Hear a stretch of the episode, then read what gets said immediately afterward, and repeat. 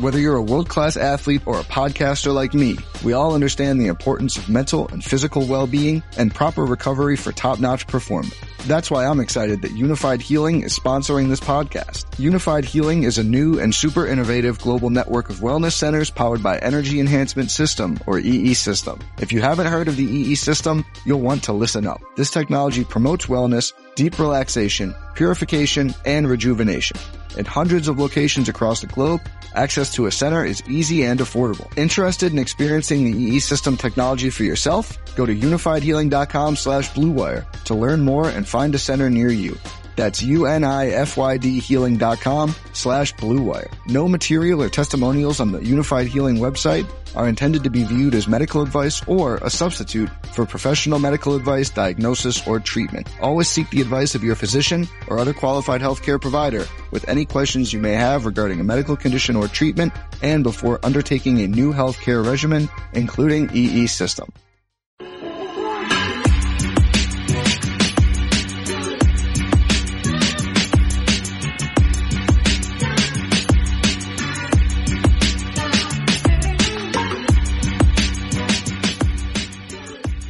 Welcome everybody to another Goodman and Hummel podcast. Make sure you hit subscribe in the link, Apple, Spotify, whatever you listen to podcasts on. Have a great guest this week. Andrew Jones out of Texas. Big time kid, big time player, amazing story. Gonna get into that here in a little bit, but first, we got a little sponsor deal here.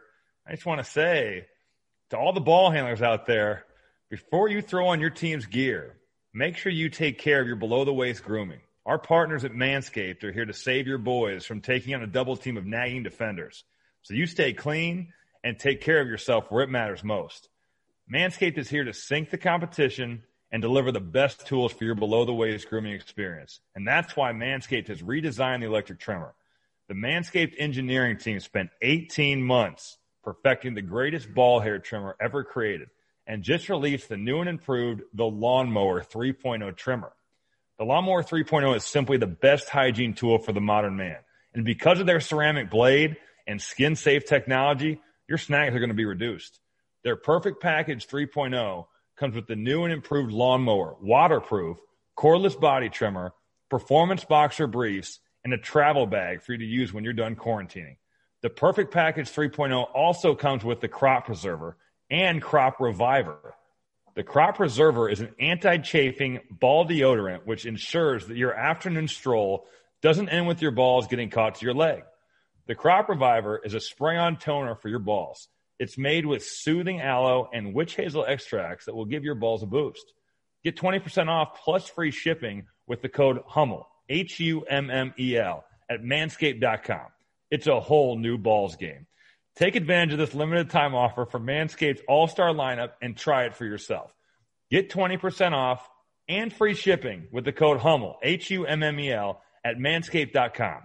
That's 20% off with free shipping at manscaped.com and use code HUMMEL, H U M M E L. When things get hairy in the fourth quarter, make sure to call on Manscaped in clutch time. All right, listen, let's get to it. We got some uh, some news today, Rob and that is in your home state. Yeah, NCAA is going to have the uh, the tournament this year. No surprise, we knew this was coming. Um, they they they kind of went through the venues, and we don't know all the specifics. What we know is that Selection Sunday will still be March 14th, and yep. the Final Four is expected again. Uh, still is probably the wrong word because everything's still movable at sure. this point. Uh, April 3rd and 5th are the Final Four. The venues are Lucas Oil, Bankers Life, Hinkle Fieldhouse, which would be very cool. Uh, Indiana Farmers Coliseum. I have no. Where's Indiana Farmers Coliseum? It's at the fairgrounds. IUPUI plays there. They've got like an, a minor league hockey team. It's a solid arena. I've been there once. It's okay. So it's how far from downtown Indy? Fifteen minutes. Okay, and then the two, the Mackey and Assembly Hall. Pretty cool. Are, how yeah. far is how far is Mackey from Indy? Mackey's an hour. Bloomington's an hour. They're they're about an hour. Bloomington might be a little shorter than that. Yeah, yeah it's my biggest concern, I guess, and we don't know all this and how it's going to work yet. We haven't gotten all the specifics. Is is well, it's obviously, and Dan Gavitt's never said it's a bubble. It's not a bubble. It's a controlled environment, is the term that he's used. But even it being a controlled environment, how are they going to keep all the the teams, the players, the media, all the other people, um, when they're going to these different venues? How are they going to keep everybody, yeah, COVID free? I I don't know because the NBA had such an advantage that Disney World is actually a bubble. Like you can be at Disney and there's restaurants, there's the the arenas, there's things, there's golf courses. Like you can literally just go there, stay at a resort, and not be impacted by anybody. There's still business. I, I assume there will still be business travelers staying at. They're not going to be able to rent out every hotel. Like, and also where are these teams going to stay? Like Indianapolis is great for hosting events, but not 68 teams. Like they've never yeah, done but, that before. But they can do well. They can do. Listen, my guess is I went to Chicago a month or so ago and stayed in a hotel. I'm telling you, I didn't see another guest in that. that, that that's true. I, I was at the, I stayed at the JW for the Crossroads. Yep. And now I think the Texans were in there. Notre Dame was in there. Indiana. So there was like, there was a, it was very booked. Was like it? it, it was very full. Um, but there was also, it was a big, the Crossroads had a Colts playoff game or not play, Colts regular season game. You had four college basketball teams But playing. you got no fans, Rob. You, No, that's true. I, I just. 68 teams is a lot.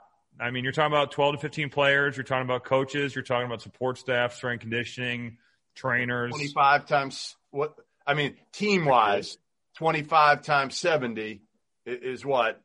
17, 2,000 people. Well, I guess that's not that bad. It's not. It, it really, I think they can do that. And I think the other part that people are losing sight of here is after the first four days, like half the teams are gone. That's true. Everybody leaves. I feel bad for the low seeds. They're about to be stuck in the crappiest hotels Indianapolis has to offer. or have like, quarantine. The hard Yeah. part I find is is what are you going to do with conference tournaments?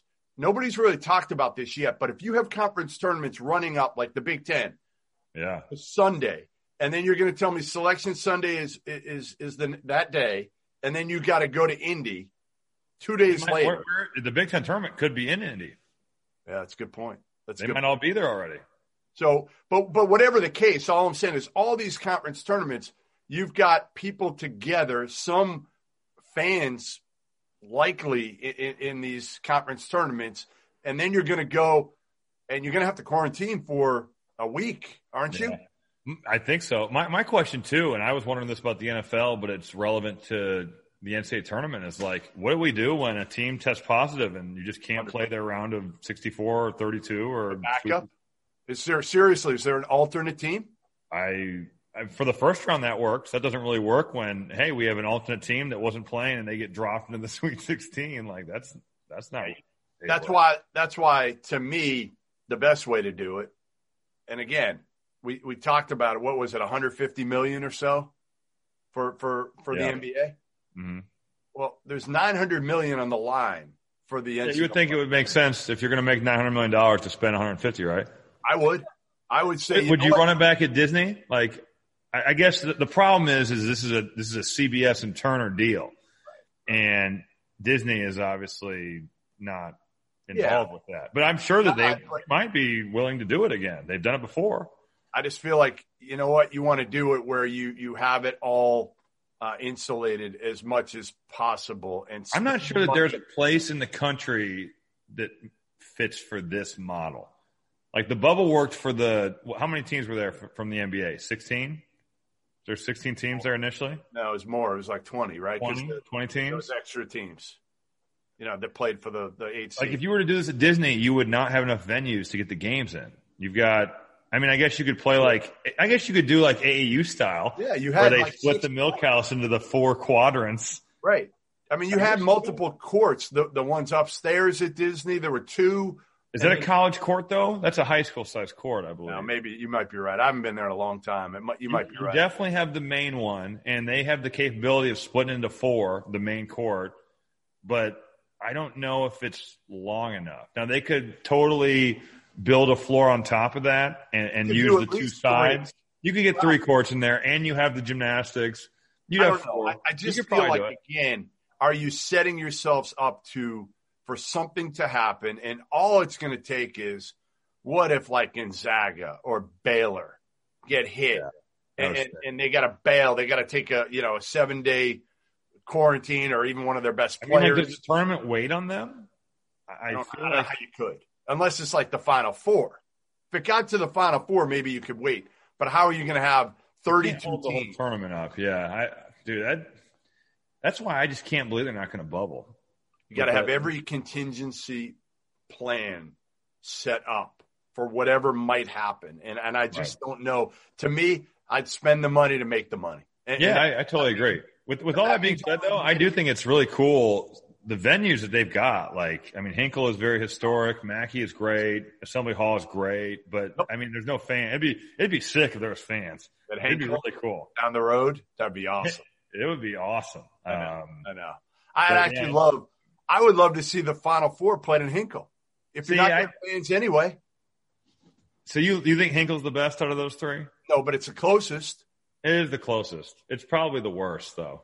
Not that I'm biased. Ten minutes down the road, No, I, I not an hour. I mean, it's No, I, I hear you. I, I, I get that. But to me, like Hinkle Fieldhouse is very historic. Um, I don't know. I, I played there in eighth grade and we lost in the state tournament, so I'm, I have a bias. you don't like it. Yeah, just from losing. All right. The other thing that happened, the net rankings, which are the NCAA's uh, metric, um, the first one was released today. They pushed it back. Well, I guess it's pushed back, but it really wasn't pushed back that much because the season started a little bit later. Um, Gonzaga won, Baylor two, so they got that right. Tennessee three, got no problem with that. Illinois, Villanova, Michigan at six, a little bit of an issue, but not much. Iowa, Houston, Texas, Missouri. I know you're going to kill me for Michigan. We can we'll get onto that later. We'll get I just saw, I saw your tweets uh, last night and I Oh just thought it was funny. So They're out of their minds, Michigan fans. And I have two nephews that went to. yeah, I was going to say your nephew was a manager there, right? I met him uh, at the Final Four on Bourbon Street in 2012. he was he's the um, mellow of the two nephews. The other He was- nephew, Who was he with? He was hanging with Josh Bartelstein and probably maybe Novak. I think he was. Boy Novak. Yeah. You and Novak have a good history, don't you? We've played against each other for a long time. Right, long time. Yeah. Um, all right. So your biggest takeaway from the net is what, Rob? Um, I would say that they got the top two correct. Gonzaga and Baylor are by far the best two teams. I thought it was interesting that the Big Ten had three in the top seven. Um, you talked about this before. I think it's crazy that Michigan State, Kentucky, um, who's the third team? Duke. On. can I read you the numbers? Duke. Yeah, yeah, yeah. Go ahead. Go ahead. Duke, 115. Michigan State, 119. Kentucky, 144. There's only 340 teams eligible right now in the net. Yeah, Kentucky's that's 144. They're behind Samford. I tweeted this. Samford is 143. Samford's AD is Martin Newton, the son of CM Newton. And Martin Newton, by the way, he was the one who convinced Calipari to come to, well, he was the one who convinced Mitch Barnhart, the AD, to hire John Calipari from Memphis. How about that?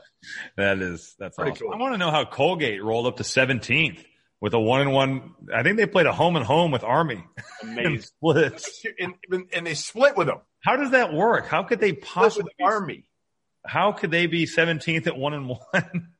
you know that's the thing is is again when they have minimal uh, information the net's a mess. The further it Like, gets well, I mean, like, think Ohio State has been the king of the net every every every time year. it's come out. right every year. Poor chris holtmann didn't didn't get in there uh, high this year. You know drake was 20th they're undefeated. Uh, i thought the two that, that surprised me there were a lot lower three. Kansas 27 that's ridiculous. I mean, Yeah. kansas's resume is still pretty damn impressive no doubt. but they lost by 100 to Texas. That doesn't help. Creighton 30, shocking. Minnesota 43. If you look at their resume, No, they've got a great resume. They played really understand. well. And think about you talked about Drake. Think about how good they'd be if Liam Robbins hadn't transferred to Minnesota. He's having a great year. maybe they'd be worse. Who knows?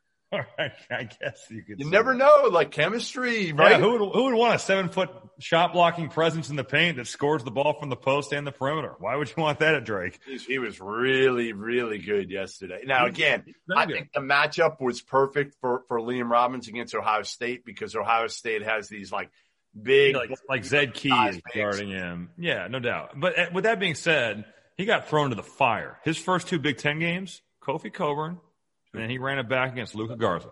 yeah, not And he played pretty. He played well against Iowa. He had Yeah. 16. Yep. So I, He's a good player. Maybe you think he'd make Drake worse, but I I'd go on a limb and disagree I, with that. I think he'd make him better. I think he'd make him better. A uh, couple more numbers in in the net uh, that might surprise some people. Virginia 45, North Carolina 64. So legitimately right now, Rob, like like Duke is the one that baffles me because a lot of people have Duke ranked right now.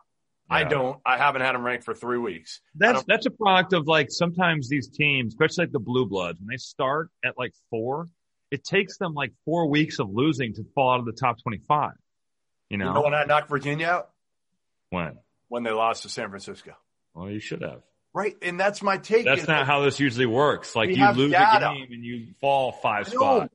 But why care about the back? Like to me, it should be based on what has happened, not what they've done last year or the past decade or two. Like KenPom, I get it. He does predictive. A lot of his is predictive. That's what it is. So, but, but for most people, shouldn't it be about like Virginia? Like, I think Gary Parrish still has Virginia at like 10. And I'm like, Gary, Gary needs to be, we, we, need to ask that question to him. I, I think KenPom, this was crazy yesterday when I was getting ready to do the Northwestern Michigan game. Northwestern was what are they ranked? 17th? I think they're like 17 or 18th around there.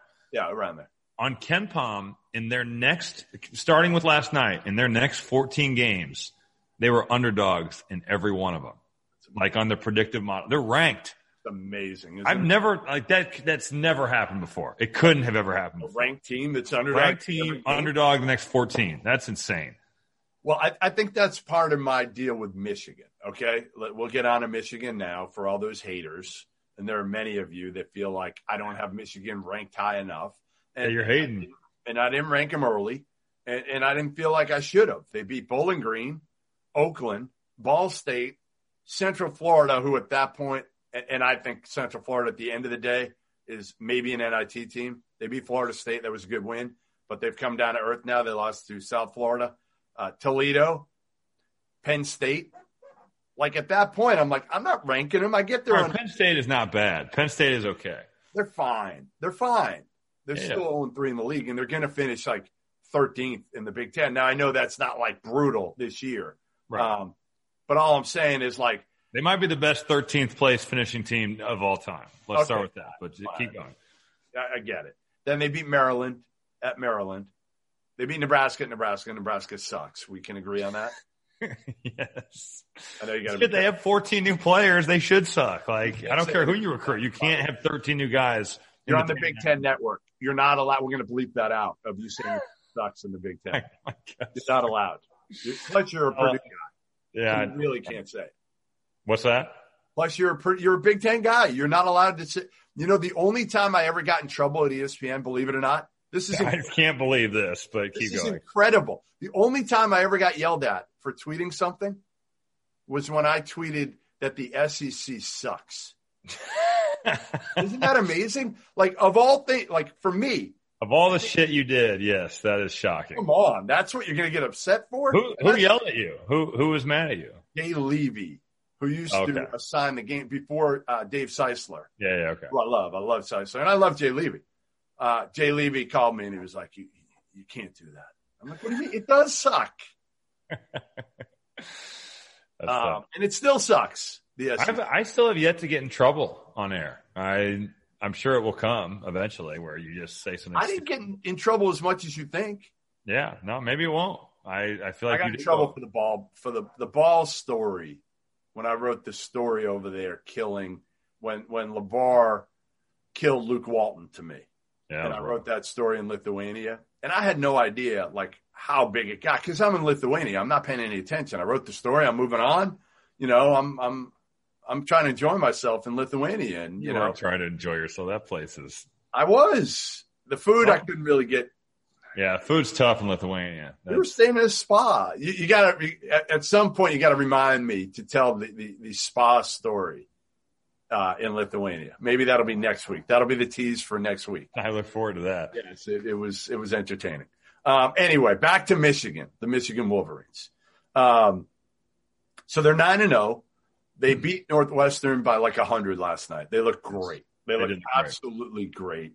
great. Um, I've got them at fourteen, and I think that's fair. I, I really do. I think that's fair because they haven't beaten. If you can name me a team, Rob, that they've beaten that's going to be a lock to go to the NCAA tur- uh, tournament, I'll I buy you dinner. Don't know. I, buy- in fact, I'll buy you dinner next time I see you. I'll buy you a steak dinner if any team on their schedule is an at-large bid this year. it sounds like I have nothing to lose in this deal, so Zero. that sounds that sounds good. That's how Um, I am. I, I'm I'm with you. I, I think that in the COVID year, you can't blame anybody for their schedule. Like, I'm not uh, blaming them. No, no, no, I know, but but in a way you are because you're penalizing them in the rankings. They played who was on their schedule. Now, with that being said, I know I just played devil's advocate and said that you're blaming them. That's totally fair. I I agree with you. If you put them at 12, 13, 14, I'm with it. They're gonna they're gonna get their fair share of put them at six, Rob. I can't put them at six No, with no, that. I I agree. They they haven't played anybody that warrants them to be at that level. When you have other teams who have resumes of beating top ten teams, and you know, like I'm with you. Do you But think With watching that being them- said, with that being said, last night, and Northwestern has played well this year. They punked Northwestern, and their personnel. Mike Smith has really done a nice job. I, I didn't think he'd be able to do this. I, I really key for me. thought. he's the that? key. Yeah, no, he he's been super unselfish. He's totally accepted his role. He's bought into what Juwan Howard's doing. Franz Wagner, the last like three or four games, has been hooping. He he can play. They got to get Livers playing at, at the level that I I think he can. Hasn't shot it well, kind of dinged up. But like Chaundee Brown being eligible, huge. Like can make shots, really guards. Like really, they could- they could be really good defensively in a lot of different ways. They got Dickinson, who's shit on KenPom. He's he's a top ten player efficiency wise in the country. Can he play? Hey, can he play in the league? He can shoot it. Like right now, he's shooting it to like 17 feet. I, he's he shoots it every time with his left hand. Like he literally goes left every time. Um, Dakich pointed it out. You, What's you that? were you were Hunter Dickinson. Who wins a race right now up and down the court? I mean, he's seven one, so I'm not like seen you 55. I've seen you lately. No, you haven't. You have not seen me run. You You're saw a video of me jumping, and you didn't even want to post it because it was too good looking. The clip I sent you was too good, and you you claimed you were going to post it, and then you didn't because you were like, you're "Man, upset looks at me. I like- see. The truth comes out now. You are upset at me for not posting that video. No, I mean, I, I looked like I was semi-athletic. All right, all right. Re- send it to me again. Can he play in the league? Send me the undoctored version, by the way. Please, dude. Yeah, because I'm such a good e- editor of video. I think yes, he can because I just I still think that like you know if it was 1993, I'd be like yes, just like I'd be like with Isaac Haas um, and all these other big dudes who like would have been brought into guard Shaq and like Hakeem Dickinson's so Olajuwon. I, I think Dickinson's He's, he's gonna- too skilled not to. He can really pass. He can really shoot.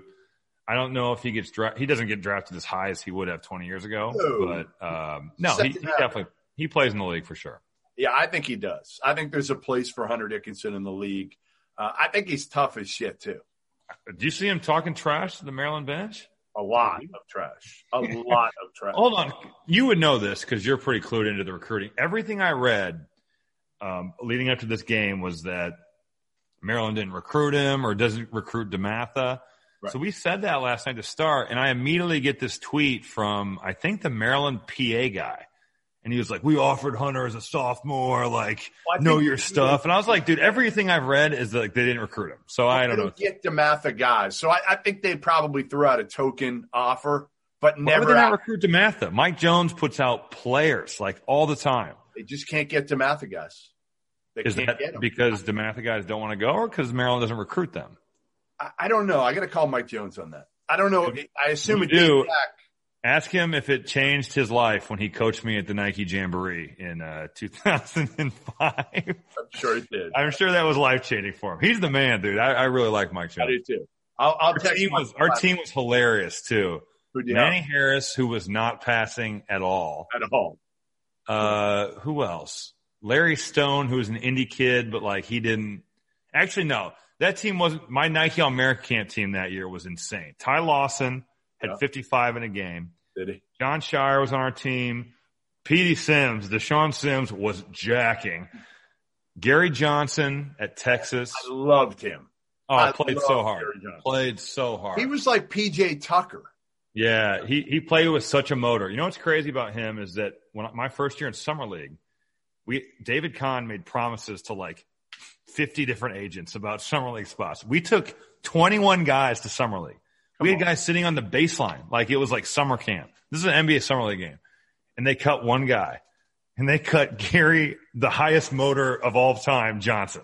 I was like, dude, if we're going to keep all these other guys, like we had this guy named Jet Chang, who I think played like, I don't even know where he played. He, he was the, dude, David was, he was giving spots to everybody. But David and also, I have to shout out for the Nike American my man Curtis Kelly, who was oh, I loved Curtis. I think I shot like three times on this team. I played my way in from the jamboree. Harangody got hurt, so I got his spot, and I was an Indiana kid, and I literally didn't touch the ball the whole time. My first year in night camp. My Curtis Kelly story. I'm at some primetime shootout in New Jersey, and uh, recruiting guy, and and Curtis Kelly isn't playing in the game at Rice High School in New York. Yep. And he's sitting in the stands, but everybody knew how good he at that point he was like ranked in the top. I, I, remember being like magazines with like Slam magazine with Edgar Sosa, like yeah. those two dude the the Rice High School. the, the Gauchos, yeah. dude, they were they were huge. So I went up to Curtis and I'm like, hey Curtis, you know, why aren't you playing? And like I think I just met maybe I talked to him on the phone once or twice. I'm like, well, you know what? Why aren't you playing? And he just looked at me. He's like, girls. I'm like, what? Girls. That's why. That's why he wasn't playing. What a beast. He, he had that mentality the Nike All American too. Did he? So I'm, I'm not surprised. And then you know who topped off our team? Jeff Jordan. Oh, Jeffrey Jordan. Jordan. Both years I played with Jeff Jordan at the night camp. So Michael came. I remember he parked his green Bentley like right outside of NIFS. Really? MJ was at the games. I, I was literally like, I was starstruck. Like, I, I couldn't focus on what was going on. Like Michael Jordan sitting courtside. It was crazy. For you. Walking up the stairs at NIFS because it was in Indianapolis. NIFS is the National Institute of Fitness and Safety. And it's on IUPUI's campus. And we'd play some games at IUPUI. You'd play some games at NIFS where they had two courts. And we're walking back after our game and we're in this back hallway. It's a like stairwell with like a 20 foot, like it's a huge like ceiling and there's this 20 foot poster of Michael Jordan just hammering it. And I'm walking next to Jeffrey. I remember just looking at him and being like, that's his dad. Like, how crazy is that? Like, right. he literally must look at that and just be like, oh, that's my dad. And the rest of us are like, dude, that's the greatest player of all time. It's got to be so wild. Like, so, and were you terrible in those games? Were you ter- were you awful when Michael was courtside? My second year when he was there, I played great. Like I had a great All American Nike All American camp. My first year, I mean, I was trash regardless. I bet I, I don't know if I made a shot. No, I only shot like three times because those like Ty Lawson sh- getting 55 in a game, like killing. Petey Sims isn't passing. Curtis Kelly is never passing. So I was just kind of out there like, and I'd pat those, oh. those camps weren't really my deal either. Like you had to, I, I I was never going to be like the dude that just kills in an isolation. Like I remember I got picked to the All Star game the second year, and this is actually really funny. I didn't really want to play. We were going to the Peach Jam, and I was like, dude, this I've, we've played like a million games. Like, just get through this, whatever. So, E'Twaun's on my team. Scott Martin is on the other team, and E'Twaun's on the bench. And there's Patrick Patterson gets this steal, or somebody else could just steal. They throw it ahead to him. And out, out of nowhere, I'm like, I'm going to pin this shit on the glass. Like I just, and think about Patrick Patterson, like six man, grown man in high school. So I literally try to run him down and like LeBron James, like pin this on the glass. I hit Patrick Patterson and go flying off.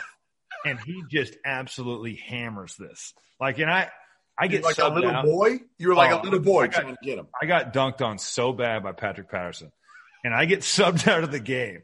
And E'Twaun Moore is sitting on the bench, and I sit next to him, and I'm just kind of like, "This is my." And E'Twaun's my dude. He goes, "Rob, what the fuck are you doing?" I was just like, dude, I don't know. I, I, was not in the right mindset to play this game. I, I, really was not ready for this. But I got dunked on so bad by Patrick Patterson. What, what's the wor- the worst you ever got dunked on? My freshman year at Purdue, I was getting dunked on all the time. Like yeah. I was just, I was contesting stuff. I mean, I, I, can think of like four plays. Like Calvin Brock from Illinois, he had a full head of steam coming full court in a game at Mackey my freshman year. and he just cocked it back and hammered it. And dude, my grandma made me this scrapbook like nine years later of all my like these like pictures and newspaper articles. In there is just a picture of Calvin Brock hammering it on me. He got me good. Um, what was the dude's name from Xavier? Derrick, uh, uh, Brown. Derrick Brown caught a lob in the NCAA tournament where I was guarding the ball. Yeah. And they threw it up, and I literally just turned and got it right in the face. Like, I mean, it was like, who else? I, I got dunked on a ton. Like, I really did my. Fr- I was contesting everything. I was in Valpo high school mode, playing against like Chester. And then you then you learned. Then I learned. that? Yeah, yeah. I'd, I'd foul people or I'd take charges. Like, you know, it's just. I got dunked on a couple times in the league for NBA? sure. NBA. Somebody get you real bad. Jabari Parker got me bad. Who? Um, Jabari Parker. Did he? He, uh, yeah, Really? he went baseline and just hammered it on me. Um, I, other than that, I don't remember getting dunked on like terribly by anybody in the league, which is shocking. I, I did have a play. We were playing the Heat, and I got put in the game in the second half. We were not playing well. This is LeBron and D Wade and Bosh.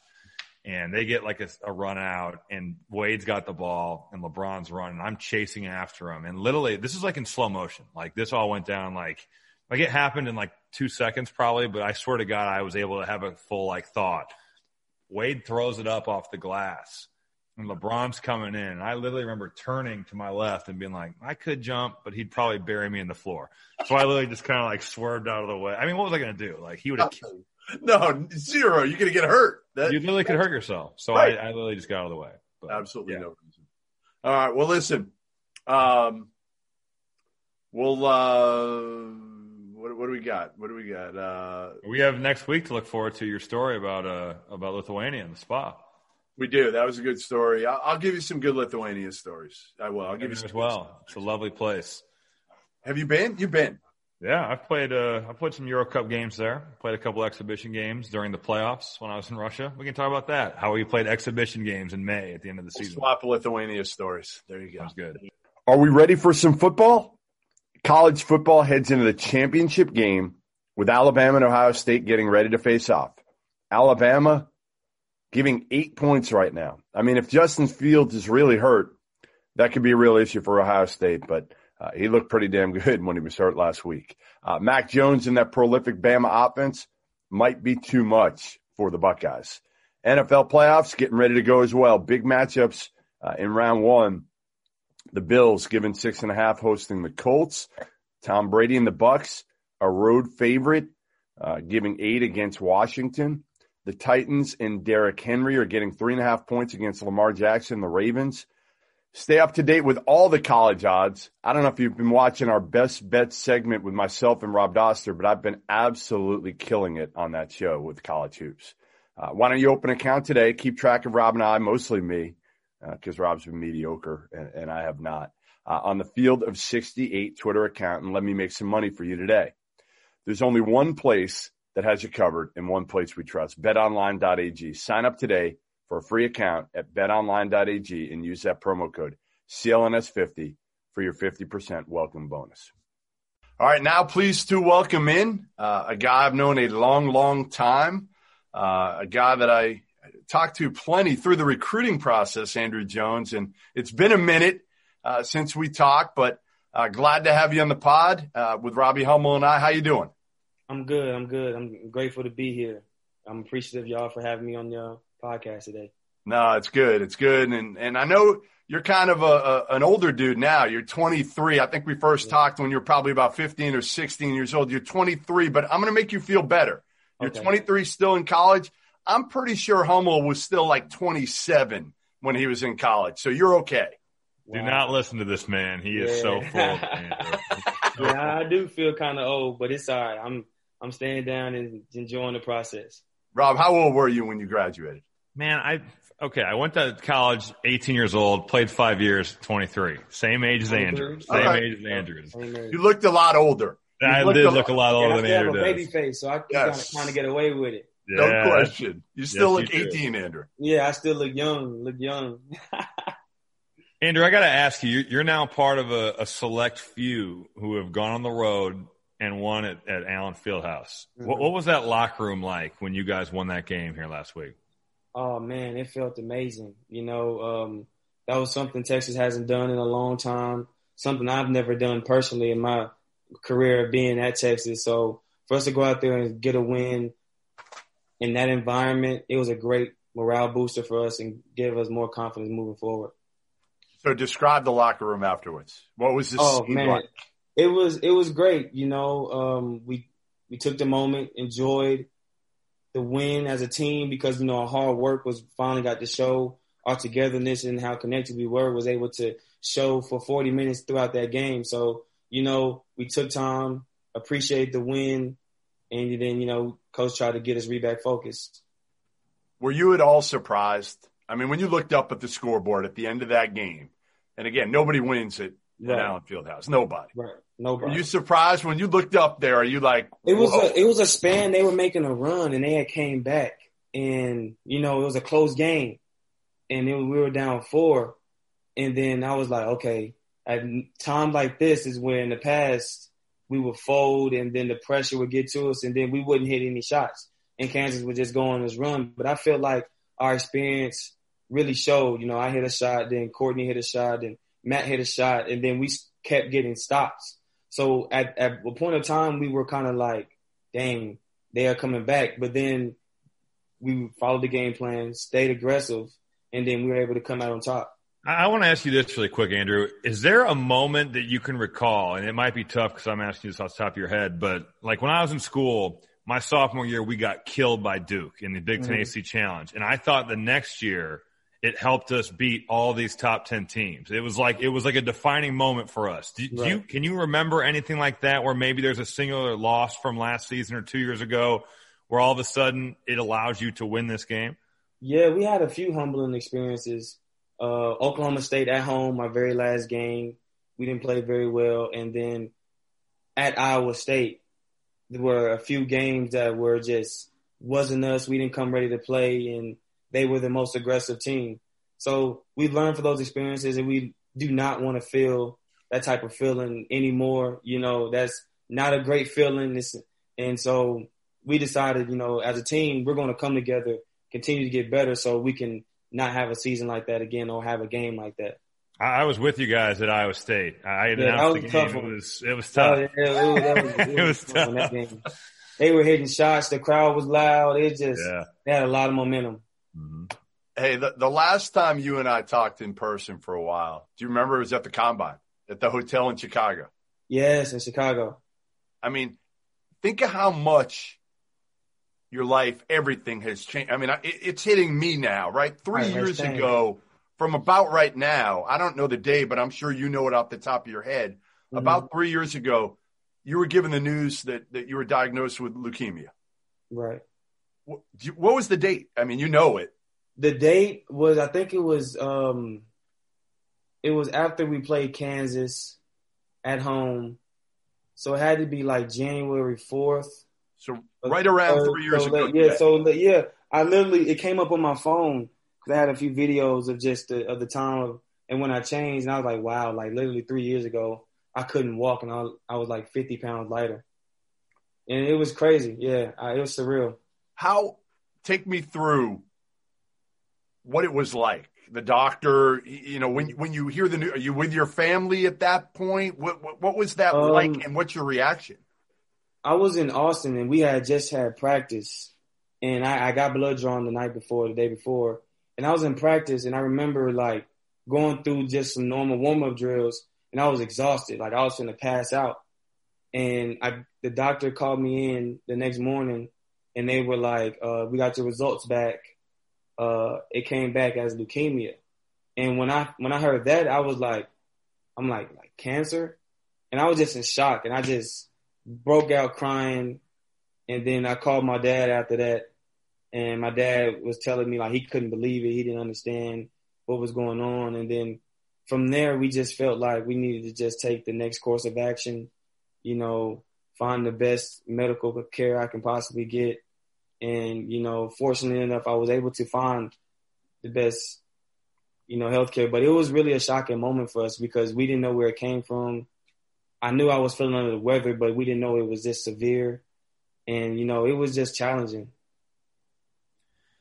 Andrew, when I was in school, I, I tore my ACL twice in six months. And compared to you, that's not anything. Like you, you've certainly been through way more than that. But I remember when I was going through that, I kept, there was, there was a couple times where I was like, man, I don't know if I'll ever play again. Like, Right. like did you have a moment like that where you were like, dude, I, this just might not happen?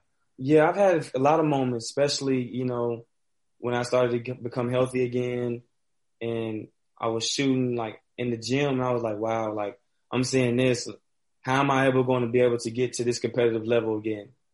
And then there's been times last year playing, I didn't have as best of games as possible. I, I questioned myself on my abilities to actually play this game because physically I couldn't impose my will like I wanted to, like others can, you know, who are physically gifted. And sometimes I, I, I reminisce on the times on how I was that physically gifted kid where I was lightning fast, athletic, strong, and to where like I was the, the mismatch on the court. So I've learned to adjust and then I just accepted my faith that, you know, I am who I am. I'm the player I am now, make the best of it and try not to dwell on it. Try to be the best version of, of myself as I can now, you know? So it's been hard, you know, and it's just a continuing battle of just knowing myself, believing in myself and trusting in my craft. It's funny you say that because I, I remember when I came back, I was terrible for like November, December. like I was mm-hmm. really bad. Like I, I was really, really bad. And I remember I had one night where I had this awful game, missed a game winner against Michigan, and I was like two for 15 from the field. My dad actually gave my roommate his credit card and goes, go get Rob a steak at the steakhouse in West Lafayette and make him feel better. And I, dude, I totally get it, man. I, I know 100% how you feel where you're like, man, my body used to do this and it used Yeah. to come easy. And now, you know, I'm just, ooh, it's, it's a really tough thing. So I, I really respect you, man, for what you've been through. I I think it's, it's just a phenomenal story and it, it really shows your character, man. So I, from afar, I've been very proud of you for what you've been through. I appreciate it. I appreciate it. Likewise, likewise. And, you know, the, the part that I, I think talking to so many people around you, Andrew, that I've heard over through this is Mhm. how much you've grown and matured, right? Like you, listen, I don't know. I don't want to speak for you here, but I assume you thought you were one and done coming in. I did. When I was a freshman, yeah, I definitely did. Right? Thought I was, thought I was good enough to, you know, go test my talents in the NBA. Yeah. H- how has this whole everything you've been through how how has it made you a different person Um, you know, I'm more aware. I think I've become a lot more wiser. Um, I tend to ask more questions. You know, I want to have a clear understanding of my options, the route that I need to go, and then learn to be coachable. Learn from, you know, those like my coaches, all the coaching staff, and learn to really utilize my resources to the best of my ability, and you know, really try to find other ways to benefit others instead of myself. You know, I became a lot more selfless. I became more aware of my surroundings and what's going on in the world. So, like over time, as I've gotten older, I've gotten more wiser and more, you know, taking more passion for things outside of basketball. Because you know, I used to only think of basketball. Of that's who I am, and now I have like a more broader perspective of you know how others may be feeling, how certain diseases like cancer or even COVID has affected other people's families. So that having that type of awareness and wanting to make change, you know, genuine change to the structure and try to give health to those who can't help themselves. it's very cool very very cool and i i know your dad was a big inspiration for you throughout all this right i mean for people that don't know um, you guys were in a car accident when you were in the second Eight. grade Yeah, I was in third grade. third grade third grade the car flipped Mhm. you and your sister were okay, but your dad was paralyzed from the, from the waist down. How how Mhm. much did you draw that inspir- And I guess how did he handle the whole situation with you in terms of trying to keep you motivated, not feeling sorry for yourself? Yeah, cause like I've watched him and I watched how he battled through and persevered through his challenges and, you know, from being a man who could walk and talk and do on his own to having to be in a wheelchair is, you know, kind of a life changing experience and you kind of learn how to deal and cope with these situations and stay happy and try to remain positive. and he always told me to keep a positive mindset. You know, keep my goals and my missions in front of my mind, and just enjoy each day getting better. You know, enjoy each day, take it as it is. Don't worry about the future or the past. Just enjoy the moment, live in the moment, and just try to make the best of your situation. Hard to feel sorry for yourself, Andrew, when you saw what he's gone through. Yeah, you know, because I seen what he's gone through. Then I also see the stress that it's put on my mother and you know the entire family. So my situation was severe, but it's just part of our genes and our, you know, I, I grew up watching perseverance through my mother, my father. I, it was something that I grew up watching, and so they were able to teach me in a way to keep my mindset strong for the world, you know, because it's not easy. The world is not just a straight path to success. You know, there's always twists, turns, and adversity that one must go through in order to achieve that success. And just my story just happens to be different, you know, but there's a lot of people with other significant stories as well and that had persevered through it. So I'm just going through the challenges, trying to learn from each, you know, not mistake, but lesson that I was able to learn and just trust God, trust my faith and, you know, continue to do what I need to do.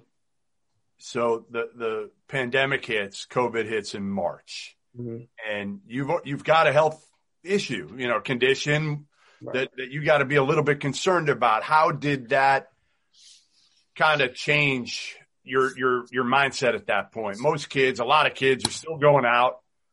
You know, I'm sure you got some boys that are going out yeah. partying and not taking COVID seriously. How are you taking it? You know, when the virus first came out, wearing masks and stuff was kind of normal to me because when I first got at the hospital, I had to wear a mask. Like I had to wear a mask. I had to make sure everything around me was clean. I had to, my doctor made sure I wasn't out partying and doing nothing crazy just because from a health perspective, so I wouldn't get sick or contract any viruses.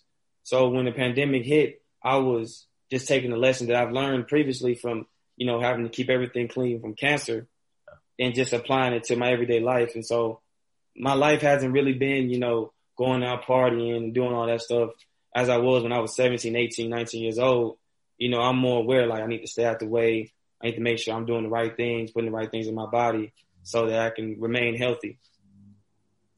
Andrew, I know you had hip surgery in April. Mm-hmm. How do you feel, and, and why did you why did you decide to to have that? Um, I feel a lot better. I'm still learning how to deal with my body. You know, my proprioception. Like, I have a new feel to me. I needed to get it done because it was something I tore when I was at the combine. Actually, like when I got the MRI, I had tearing in my labrum, so it was it's something that's been bothering me for a long time. It's just during the pandemic, it was just making me very uncomfortable. I couldn't sit down, stand up, couldn't really move. I was slower. So I felt like me getting the surgery would help me in the long run athletically to be, you know, more stronger, um, underneath my legs, more athletic and faster like I used to be.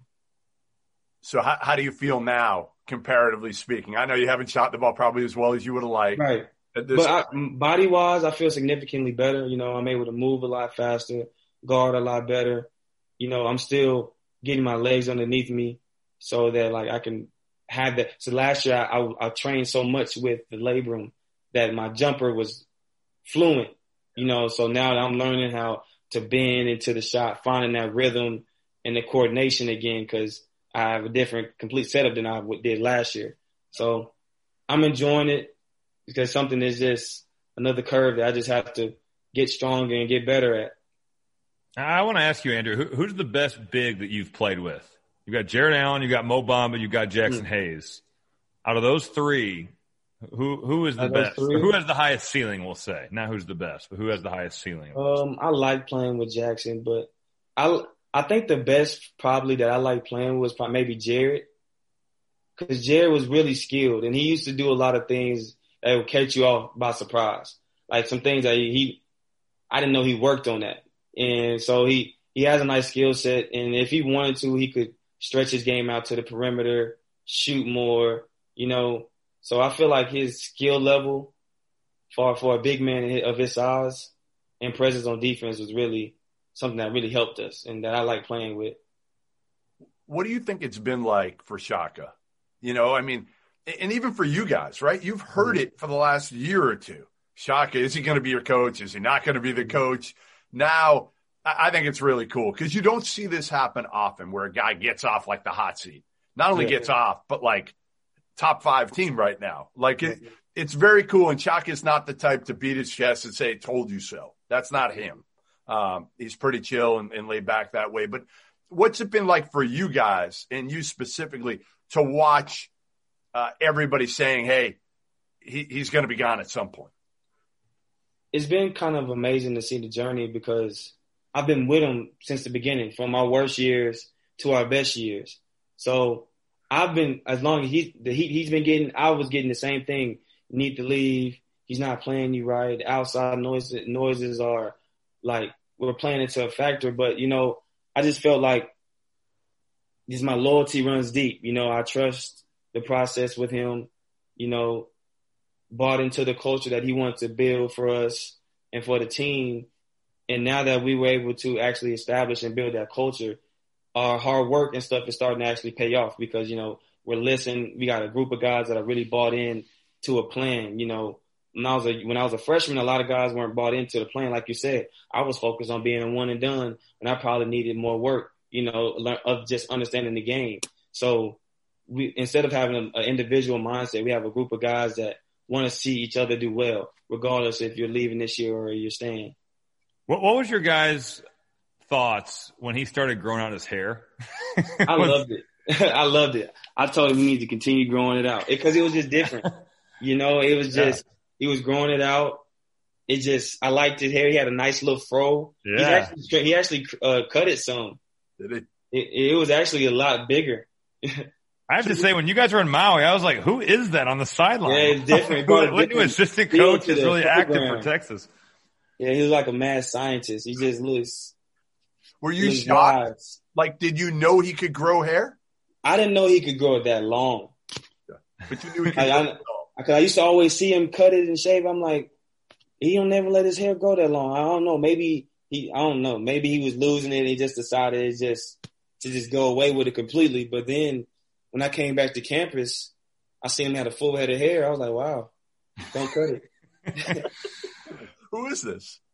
Oh man! So I hear you've been helping out your dad's AAU team. You're like you're like yeah. the assistant. Like, what's your title? I, I don't want to get you in trouble here with college. Oh, me, and, me and my father, we're uh, co co business owners of the of the team or the organization. You know, he he maintains everything, and I come and I help, as far as like setting up and giving more plays, giving more like individual development, and he's more of like keeping everybody together, maintaining it so he has a more significant role, but you know, I, I help, you know, mentor the kids, you know, teach them, talk to them, and do the things. You know, we kind of like yin and yang.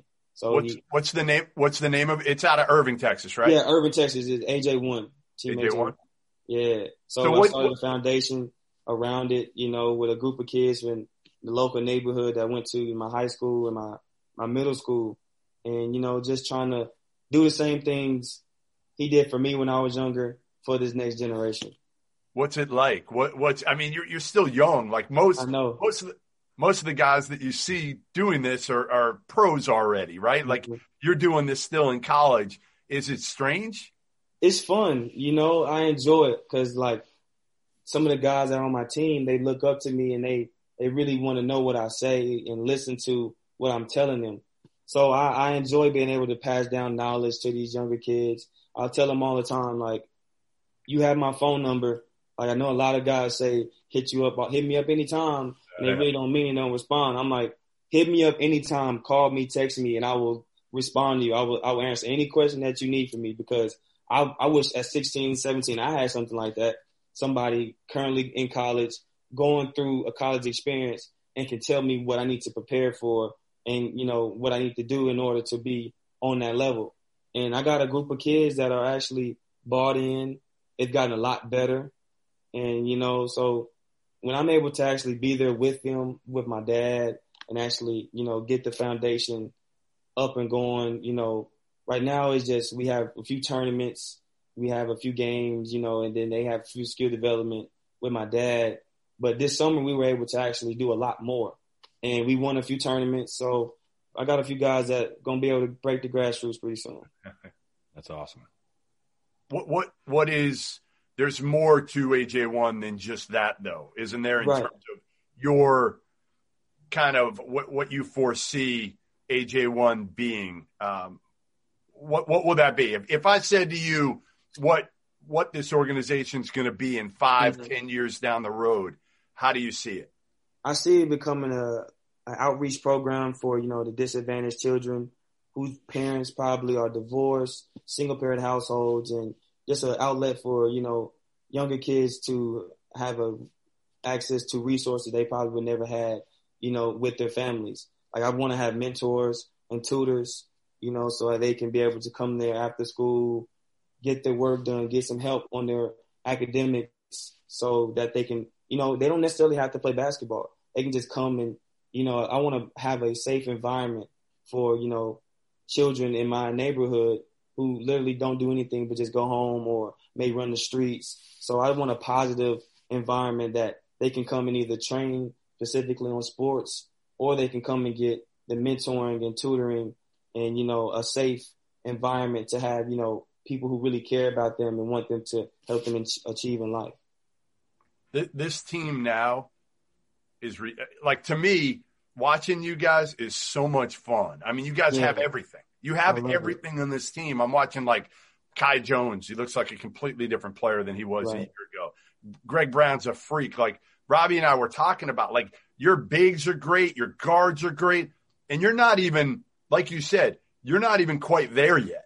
Like Exactly. how scary can this team be if you get back to I don't want to say get back to. I think you could be the new and improved Andrew Jones because up here, I think Mhm. you're way more mature as a player and as a person than you were five years ago.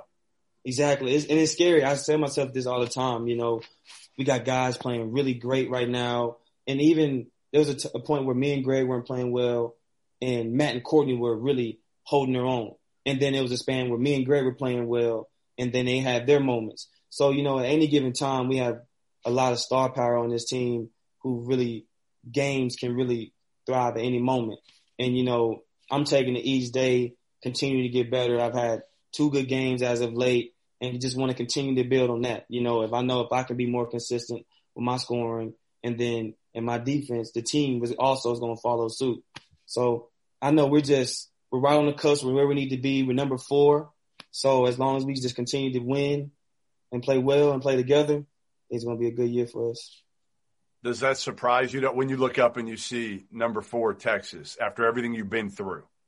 it's shocking. I this is the best team I've ever been a part of in my entire life. You know, I went from being on a team that won like 11 games my freshman year to the number four team in the country.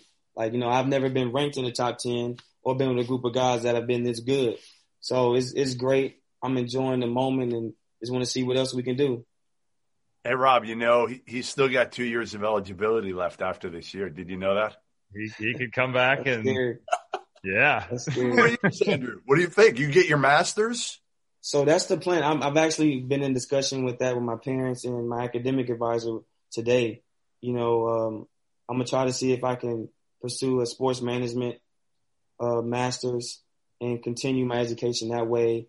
If there's roster spots available, there's a lot that goes into it. You know, I'm just when the time comes for me to really make that decision at the end of the season, I'm gonna finally, you know, have my final answer. But as of now, I just want to continue playing continue to get better, play the best that I can, and then you know hopefully I have a good decision by the end of the season. Well, listen, we, we appreciate you coming on. It's good to see you. It's good to see you smiling. You know, the best part is seeing you smiling even when you're not playing at your A level game. Like Yeah. that, that's the coolest part because back when we first met, that wasn't mm-hmm. necessarily the case. Right. I remember seeing you play AU games, whatever. If you would have a bad game, but your team would win, there'd be times when, Yeah. you know, you I'll still mad and upset, and I I've learned to challenge challenge that that negative energy because at the end of the day, like it's basketball. You know, I can't dwell on the past. Like when I, when I left um, Maui, I was in a funk. I was in a I was in that mode where I wasn't happy. I wasn't enjoying the little things. I wasn't liking basketball no more. Like I was questioning my ability. And then, you know, I just, I had to switch the mindset. It wasn't making anything better. It was making things worse. And so I had to just find the, the joy in basketball again, regardless. Uh, winning, winning helps, doesn't it? Winning definitely helps. right? definitely helps. That's Rob. Winning helps, no yeah, doubt about it. Cures everything. That's for sure. Andrew, keep doing that awesome stuff off the court, man. It's it's really really cool. What you're doing for your community is amazing. So really, really proud of you, man. Really, really, really it. proud of you and uh, everything you've been through. And uh, hopefully, you still got my number. If you don't, I'll text it to Scott so you have okay. it. And if you need anything, you let me know. And uh, good luck, man. Good luck. Thank Enjoy you. the ride. Enjoy the ride. I'm, I'm enjoy every step of it. I appreciate y'all having me here. It was an honor. Awesome. It was a blessing to be able to come and talk to y'all. You make it. Hey, listen, the shot's going to start falling. I oh, know yeah. it. And, and that's what's scary. So it's like, imagine when I start shooting maybe 40% from the right. three, 50 right. from the field. I'm already grabbing the rebounds. That's like 20 something a game plus with them. So I just got to put it all together, focus in more on my shots. Everything's going to come through. It takes time. You, yep. and, and you know that better than anybody. It, yep, takes, it takes, time. time. You have time. You're in no rush. That's the yes. great thing. That's so, a great thing. Right. Yep. Be well. Scott, thank you very much. Thank y'all. Drew, stay in touch, my man. All right. I will. I appreciate Thanks, you. Andrew. Appreciate it, man. Have a good one.